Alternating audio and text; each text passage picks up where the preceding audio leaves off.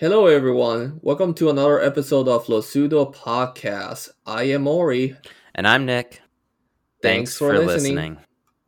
So, today we will be talking about one of the most popular technologies out there called containers that can make your workflow faster and easier. The topics we're going to talk about are what is virtualization and why should I care? That's very important because if you don't care, then uh, I mean, that, that's a wrap, folks. Yeah, why listen?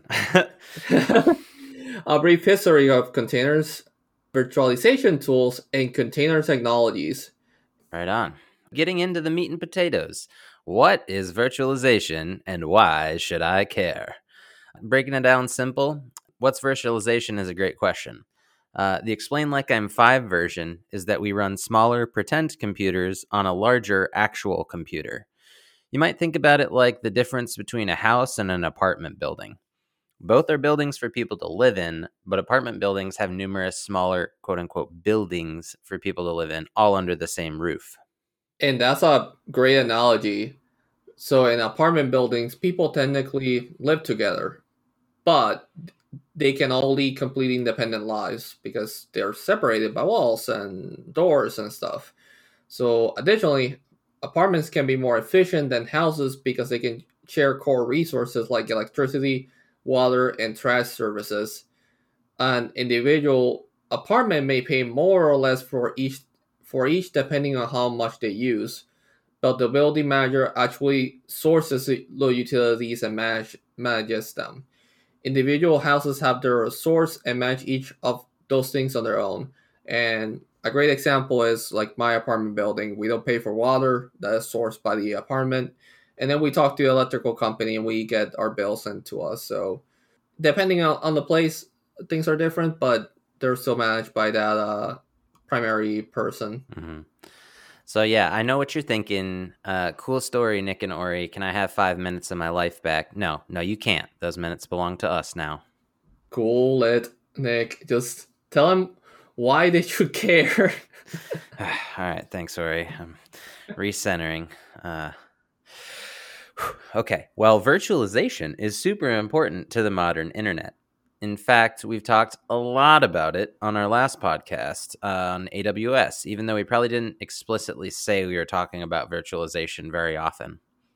Uh, just to give you an idea, according to The Verge in a 2018 article titled Using the Internet Without the Amazon Cloud, AWS controlled 40% of the cloud market. AWS and all other cloud providers rely on virtualization to make their businesses work. According to 451 Research, 90% of the organizations they surveyed as part of a 2019 report were using some type of cloud service. In other words, virtualization is an essential part of the internet as we know it today. Pretty neat, eh? As Ori mentioned, we're talking about a specific type of virtualization technology today called containers. So now that we care about them, let's learn a bit about where they come from. Yeah, and I love the history of everything. I like to learn about it because that's we can tell how technology evolved. So we can trace modern containers back to 1979 when the CRUD or CH or OOT, so CH root or CRUD. I don't know how people say it. I say CRUD. It sounds like Groot. So I say Trute, but sounds like about the same. the technology is hard. There's never a consensus. So when the chroot system calling command line tool was released for Unix version 7, it allowed for the root system to be changed, allowing it to narrow its view to a specific number of files and directories. This was the start of segregating file access for each process. So chroot was later added to BSD in 1982. This was useful from the late 1980s to early 1990s with the expansion of the internet because chroot was used to isolate network services to jail, unquote, potential attackers from the rest of the system. This is where chroot jail comes from. The only problem was that all the chroot could do was restrict file system usage. If any service has root access, chroot won't be able to block the communication between those services This allows services to break from chroot jail and coin the term jailbreak. That's pretty spooky and fascinating. And just for uh, well, it's also very clearly problematic the the whole jail problem. But what it actually means to change the root. You think about going into like your home directory on a Linux machine or my computer on Windows, and that's like where you see the whole computer, right? That's your root. That's kind of like you can think about that as your root. It's not actually the root on these machines, but from like a file explorer kind of way, that's the root. So that is the whole world as your computer sees it. That is what we mean by like root so you could change the the root to just be my documents and then that part of the computer would only think that my documents is the world which is kind of an interesting thing. It basically just narrows down the definition of a computer system to a small subsystem of that thing. Um, but as already just said the original idea for it was pretty insecure and that's problematic.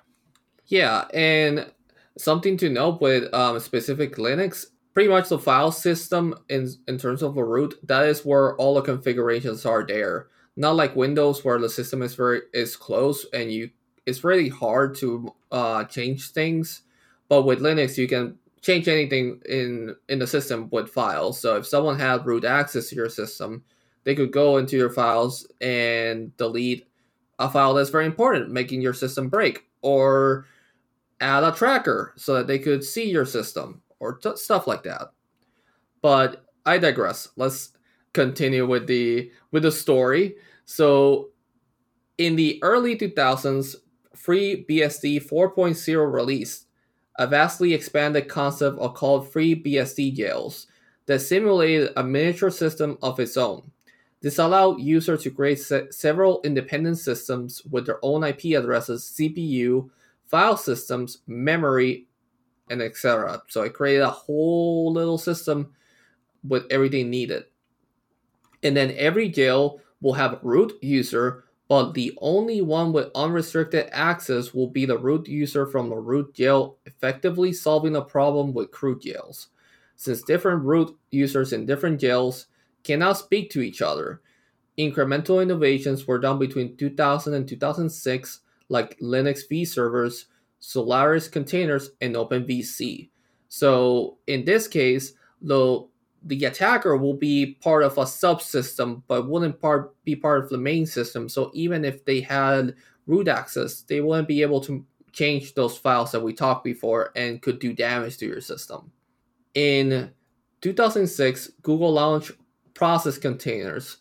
It was designed for limiting, accounting, and isolating re- resource usage so that'll be CPU, memory, disk input and output, and network of a collection of processes. A year later, it was renamed Control Groups cgroups and then merged to the Linux kernel on 2.6.24 as a version. Then the latest thing is that in 2013, Docker released and it exploded in popularity due to having the ability to package applications services and their dependencies for execution in containerized environments. They were first released on Linux since it supplied the backend necessary to be able to run these containers. They became easy to deploy on all kinds of environments like on premise, on the cloud, or even on your own computer. Now, on the next section, we're gonna look a bit deeper into what is Docker. We sure are.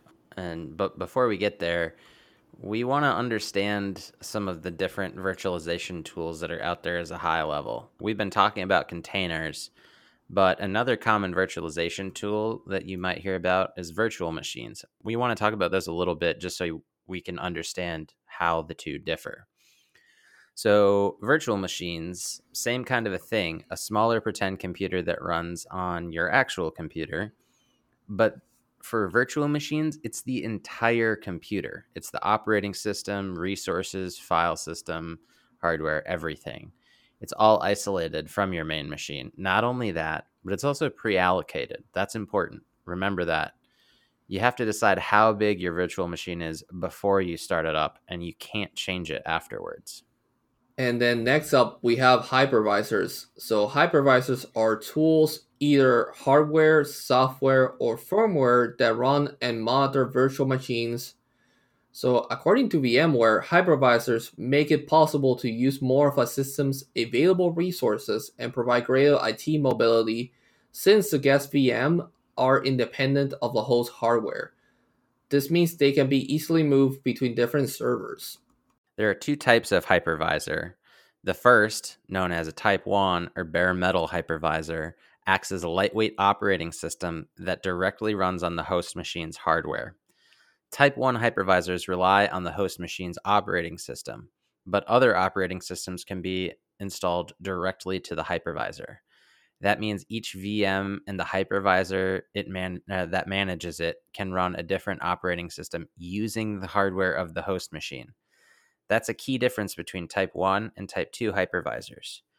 Type 2, or hosted hypervisors, run as a software layer on an operating system, just like most other computer programs.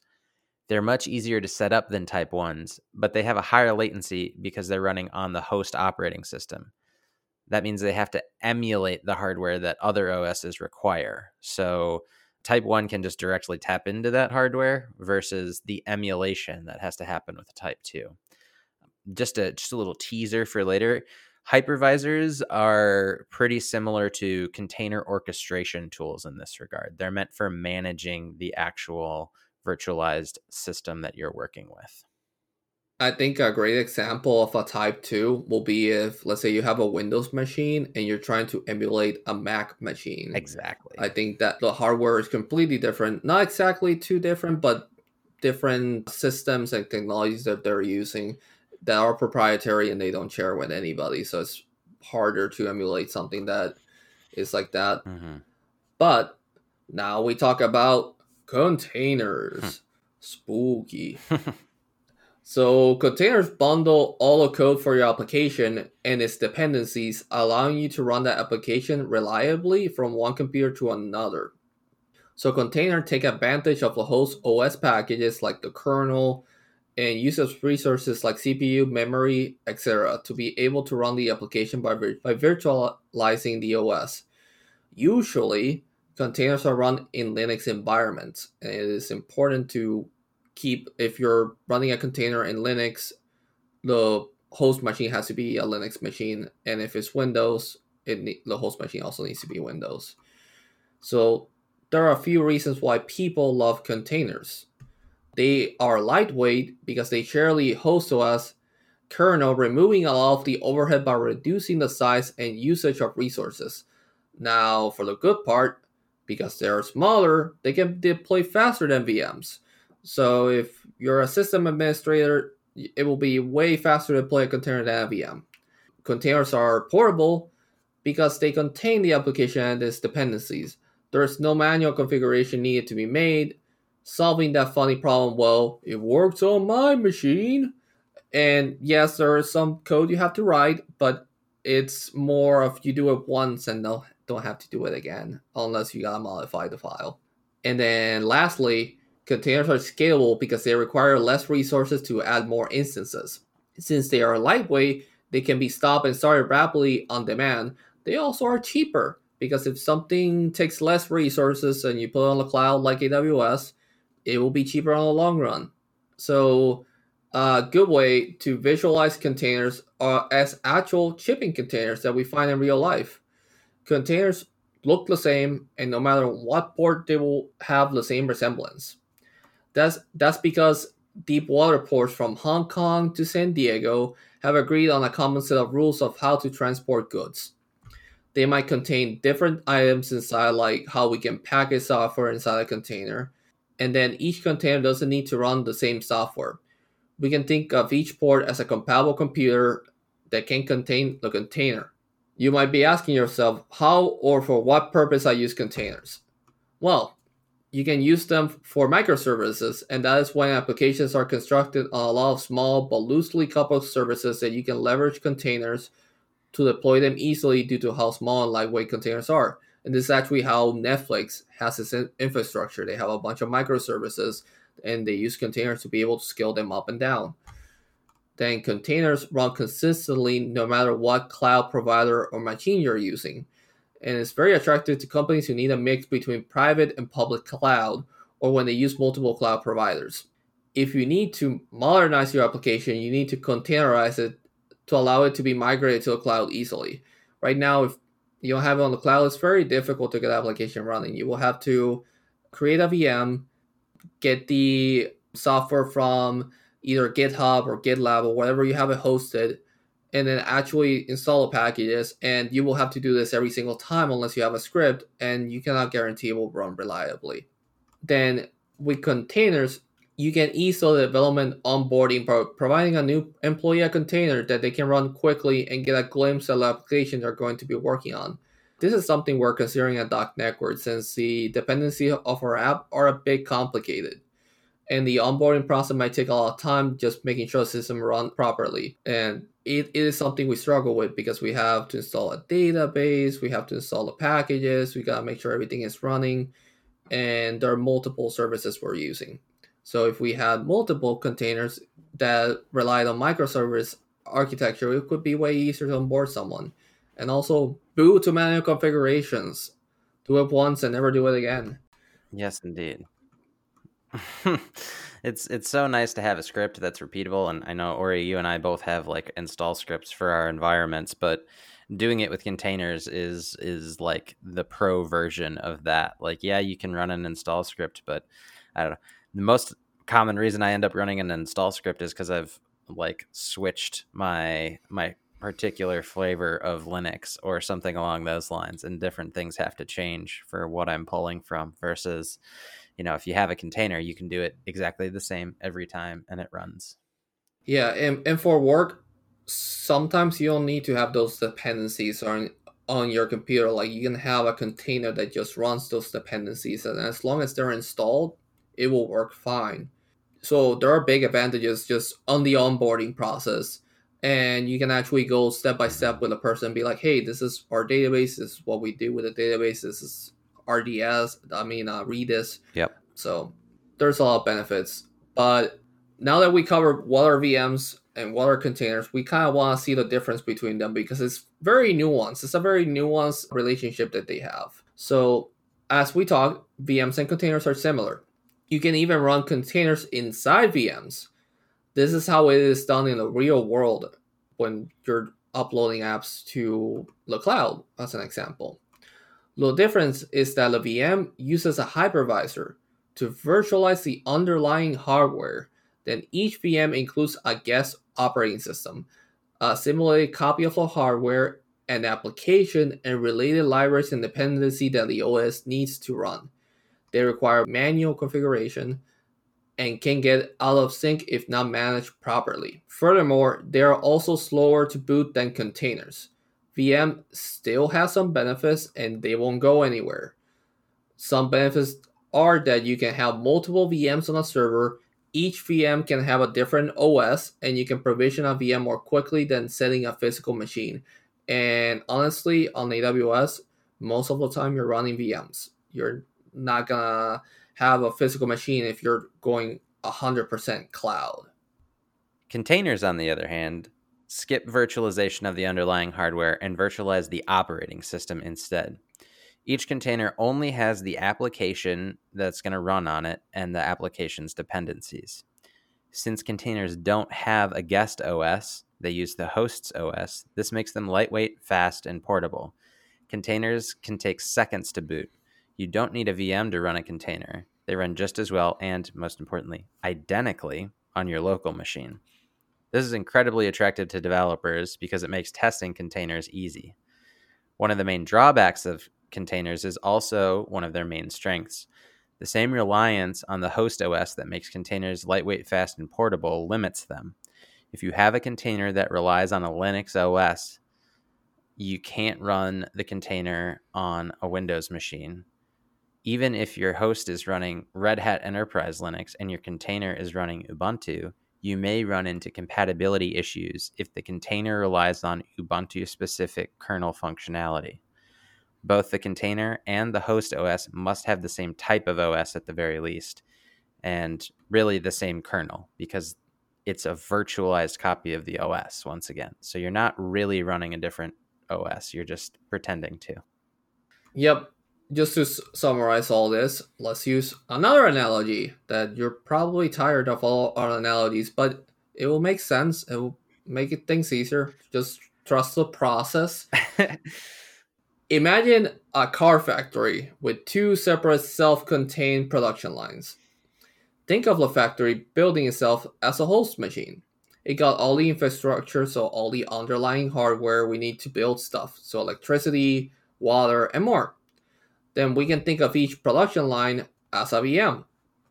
It's entirely self contained and has all the pieces it needs to do its job. It only leverages the host machine to use its hardware. Then, switching to containers, we can understand each machine in an entire factory as a container. It happily does its own job, whatever that might be, regardless of wh- where it's running.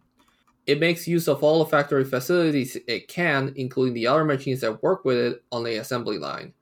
A car being built travels down the production lines and gets shared between each machine, being slowly built each step of the way.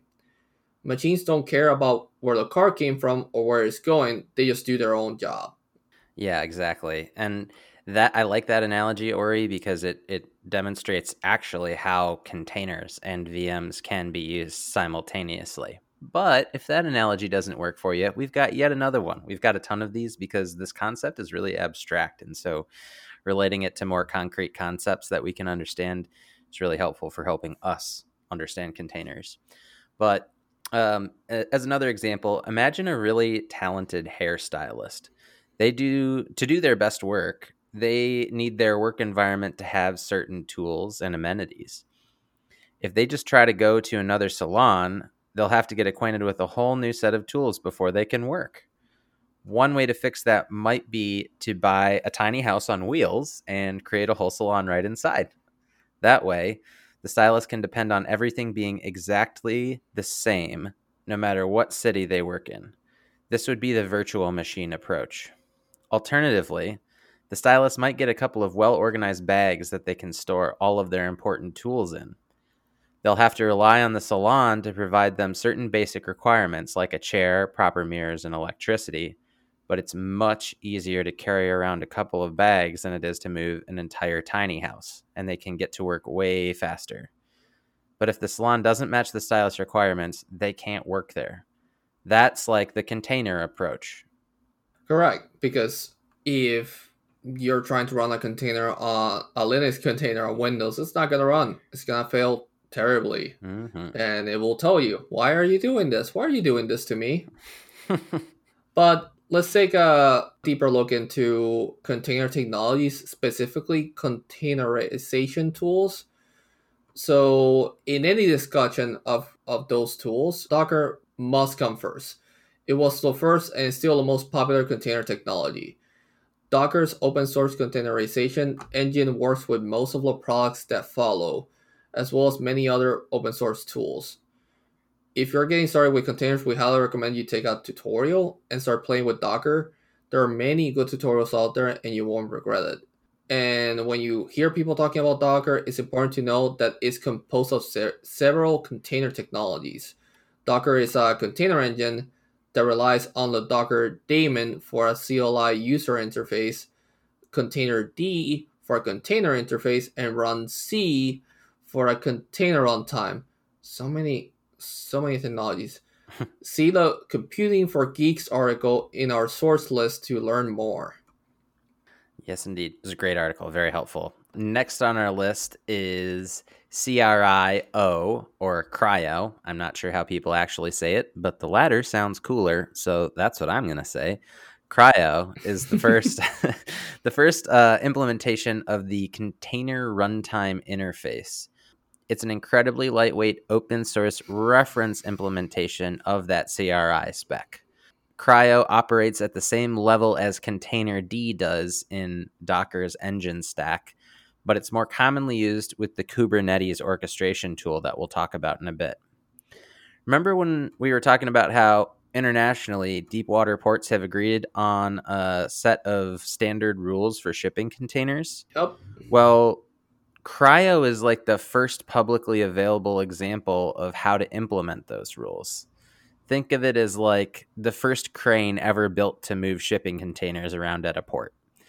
It's useful for actually shipping stuff, but its real purpose is to give other engineers a starting point for building their own tools that follow the container runtime interface standard. Today, most container tools are CRI compatible. Then next will specifically address Containerd. It's a product of the Cloud Native Computing Foundation and was an early interface for interacting with container runtimes. More recently, the developers of Containerd built a CRI plugin that lets Kubernetes run Containerd in the same way it runs CRI-O or Cryo. Once again, referring to our chipping analogy, you might think of Containerd and Cryo as two different types of crane the port uses to move containers around. They are built differently, but they serve the same purpose. Cryo is more common for Kubernetes port, and Containerd is more common for a Docker port. So we've talked about the cranes, but what are they actually moving around? Well, that'd be the container runtimes we mentioned briefly when we talked about Docker, and just now when we talked about Kubernetes a little bit there. The most common of these container runtimes is called runc, which is the default for both Docker slash Containerd and Cryo. There are other ones though, such as Rocket, Kata containers, and more. As with Cryo itself, there's an open source standard for container runtimes managed by the Open Container Initiative, and Cryo will work with any container runtime that implements the correct interface. Last on our list is Microsoft containers. Of course, Microsoft did containers, even though it, it is very difficult because Microsoft doesn't really have a way of making containers, at least not at the at the time. Positioned as an alternative to Linux, this is funny. Uh, Microsoft Container can support Windows Container under very specific circumstances. As I mentioned, they didn't have containers in as Linux did, but still funny. Funny joke that they think is an alternative. Anyways, they generally run in a true virtual machine and not in a cluster ma- manager like Kubernetes. They're available in the cloud through both Microsoft Azure and AWS. And take my words with a grain of salt. Um, we believe that the Microsoft containers itself were more for running like a container for like actual Windows machine, like a Windows 10 operating system instead of just running stuff like you run on Linux. I don't know anything about it, Ori, because I'm a purist, um, the worst kind of ideological zealot. I don't use Windows. yep, I am. But uh, I am part of that subreddit too. So. uh, yeah so now that we've shown our true colors let's uh, let's move on to talking about container orchestration which is another part of uh, this is a really part uh, an important part of container the container ecosystem. So we've talked about how individual containers work and the fact that you can in fact run many containers on a single machine. But why would you want to? Well as we've discussed in previous episodes modern apps are made up of many different pieces you might have a database server, an application server, and numerous other pieces of dedicated infrastructure. You may even have more than one piece of each infrastructure. At Doc Network, we run several instances of our application server at all times. Think about a large company like Netflix. They've got tons of servers running their application. If an error happens and one breaks, they'll want to replace it immediately. They'll also want to know if the overall system load is getting too high or too low. In those cases, they can scale their application containers up or down to meet demand. There are software tools out there to help do exactly that. They're container orchestration tools. At Doc Network, we're not using any of the tools we'll mention here right now. Uh, so, shout, major shout out to Matthew Heusser. I don't know how to say his name for his 30 essential container technology tools and resources article on TechBeacon. It was a great starting point for us. And something to know about the whole Netflix thing that we talked before about their microservice architecture. So one thing they actually do is that because they have microservice, you can actually create a decoupled system. So if one system fails, the other one doesn't fail immediately. and they can reroute stuff as needed. And that is a really good architecture for when you're building systems. We should talk a bit more about them sometime because their their whole like chaos engineering philosophy is so interesting. That might be worth an episode. Yeah, that's probably worth an episode. Uh, something I learned on the AWS exam is that they pretty much they want you to create decoupled systems so that again, if one system fails, the other one doesn't fail because systems fail all the time. We have to account for failure. So we want to create redundancy, kind of like when uh, they send astronauts to the space station with uh, they they always have redundant systems because if one fails, they can take the other one. Mm-hmm. But going back to to the script, uh, the new hotness, well, kind of is the old hotness, but it's still the hotness in container orchestration is Kubernetes, K8s. So you probably heard of it somewhere, probably Twitter.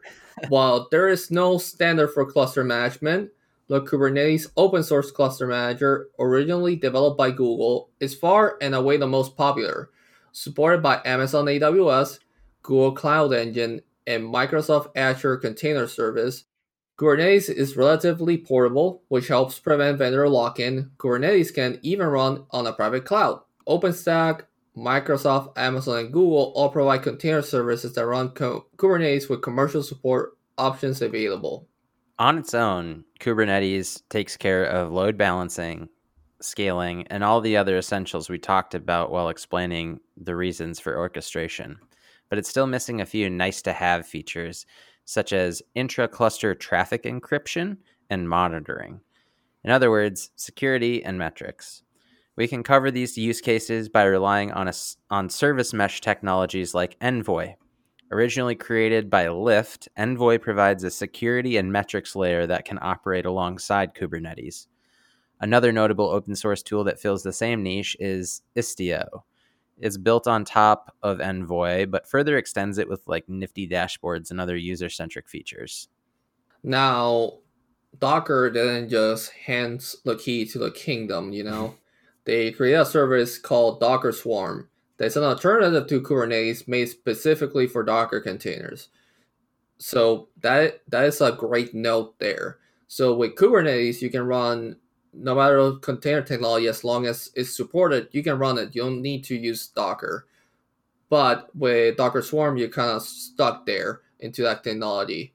Docker Swarm, it can run directly on the command line and comes bundled with Docker 1.12 and higher. So you're you have it available if you have new new Docker versions. That's a like a little card on the there. It's like you don't need Kubernetes. You already have Swarm.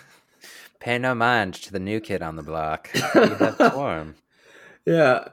Only downsides are that it does not support auto scaling or load balancing, and those two things are very important for something like K8s. So I don't really understand why they don't but you can add third party extensions to give it that missing functionality.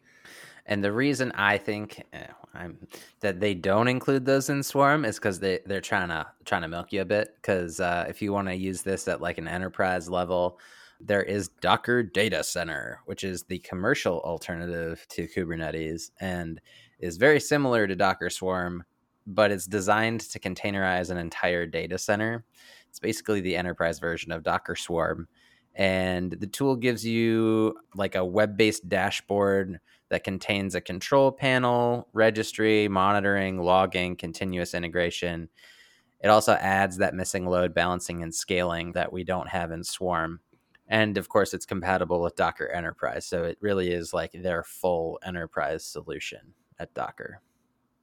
Yep, that's how they get you. They they put a treat in front of you, and then they they take your whole hand. Uh, go.